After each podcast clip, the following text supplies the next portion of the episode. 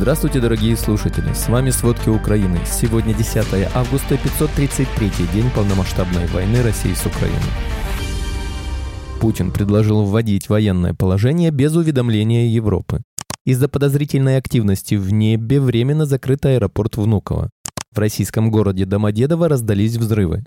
В России стало негде хранить нераспроданное зерно. Обо всем подробней.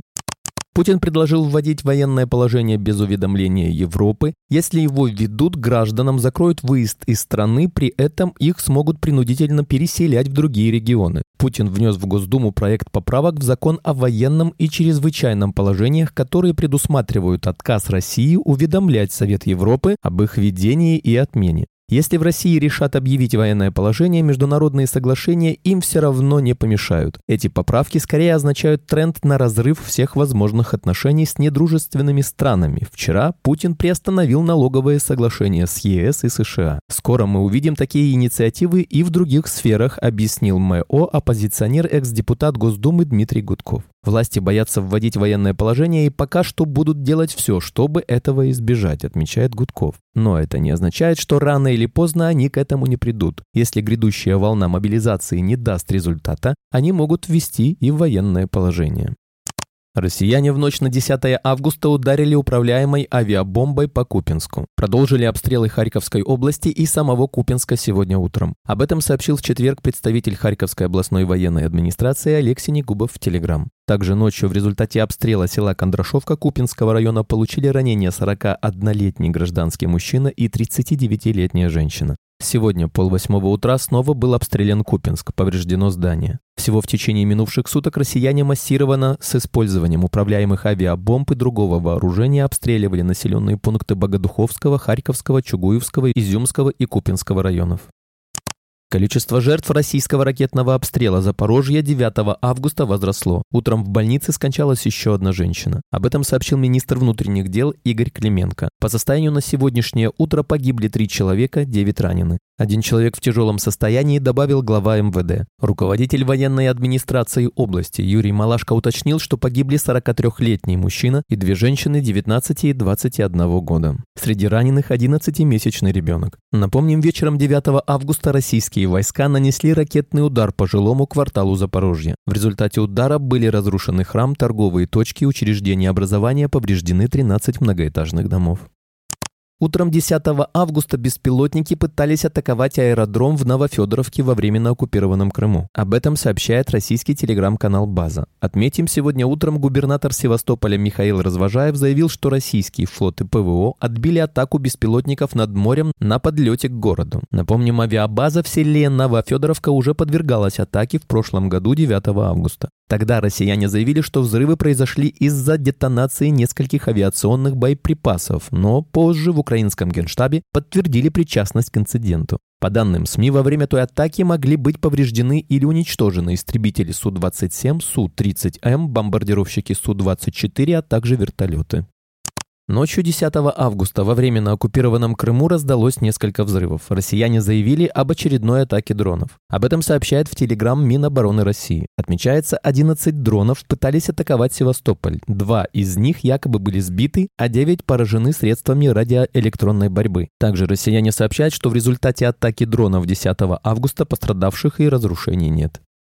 Мэр Москвы Сергей Собянин сообщил об очередной атаке неизвестных БПЛА. По его словам, дроны сбили, об этом он написал в Телеграм. Также сообщается, что из-за подозрительной активности в небе временно закрыт аэропорт Внуково, известно о задержке не менее пяти рейсов. По данным журналистов, самолеты, которые должны были сесть в российской столице, летят в Санкт-Петербург и Шереметьево. В ночь на четверг 10 августа в российском городе Домодедово раздались взрывы, после чего вспыхнул пожар. Об этом сообщают российские СМИ. Очевидцы публикуют видео и утверждают, что пожару предшествовали два взрыва, похожих на работу ПВО, но подтверждений этих данных нет. Огонь и столб дыма видны издалека. РИА Новости пишет со ссылкой на региональный МЧС, что в Домодедово горит автосервис на площади 1000 квадратных метров. Отметим, Домодедово расположено менее чем в 50 километрах от центра российской столицы. Телеграм-канал «База» сообщил, что при разборе завалов на территории Загорского оптико-механического завода в Сергиевом Посаде обнаружены фрагменты тел от 10 до 15 человек. Официально от взрыва скончался один человек, а 8 числятся пропавшими. Всего пострадало до 60 человек. По официальной версии, взрыв произошел на складе пиротехники, которая принадлежала компании «Пиророс». На складе мог взорваться грузовик с порохом, приехавшим на территорию завода. При этом рядом со складом, где произошел взрыв, находились еще 4 тонны пороха. Они не взорвались. Власти Германии передали вооруженным силам Украины новый пакет военной помощи. Об этом говорится в заявлении, опубликованном на официальном сайте правительства страны. В рамках нового пакета помощи Украина получила две пусковые установки ЗРК «Патриот», а также 10 гусеничных вездеходов. В правительстве отметили, что часть вооружения, передаваемого Украине, поставляется со складов вооруженных сил страны, а другая часть от промышленности, которая финансируется за счет программ федерального правительства. Также правительство Германии поставило вооруженным силам Украины дополнительную партию танков «Леопард-1». Об этом заявили в Минобороны страны. Это отремонтированные и модернизированные танки, которые были недавно закуплены у Бельгии. В Минобороны Германии рассказали, что Украина получила 25 единиц «Леопард-1», 5 бронированных ремонтно-эвакуационных машин и 2 учебных танка. Напомним, 8 августа СМИ сообщили, что одна из стран приобрела у Бельгии крупную партию немецких танков «Леопард-1» для дальнейшей передачи их Украине. Первые танки были отправлены в Украину в понедельник, 7 августа, через посредников в Германии и Италии.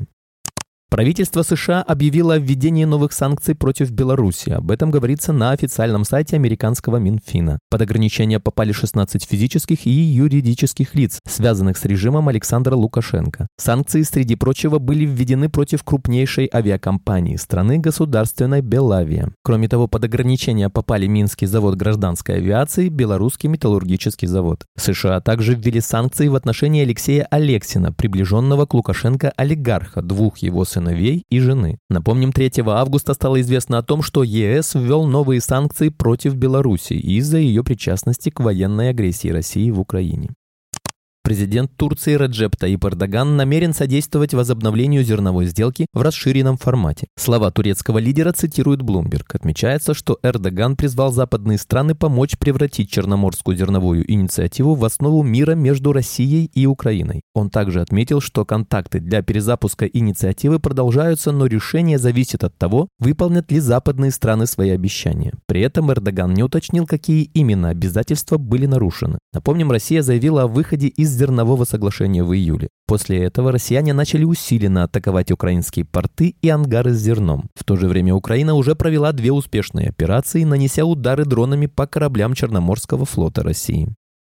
Морские терминалы на Азовском море прекратили принимать новое зерно от поставщиков из-за переполнения всех доступных хранилищ, сообщает аналитический центр Совэкон. В результате у азовских терминалов сформировались пробки из железнодорожных составов, которые не могут разгрузиться, что провоцирует задержки в движении транспортный хаос. Проблема нарастает как снежный ком, говорит директор Совэкона Андрей Сизов. Почти все мощности по хранению зерна задействованы. Чтобы выйти из Азовского моря, сухогрузы должны преодолеть Керченский пролив, где зерно, как правило, перегружается на большие суда, которые везут его по Черному морю к конечным покупателям. Но движение в проливе ограничено после того, как украинские военные 17 июля ударили по Крымскому мосту, восстановление которого вместо изначальных трех месяцев может растянуться до Нового года. Спасибо, это были все главные новости о войне России с Украиной к этому часу. Помните, правда существует, а мы стараемся сделать ее доступной. Если вам нравится то, что мы делаем, пожалуйста, поделитесь этим подкастом с друзьями в России.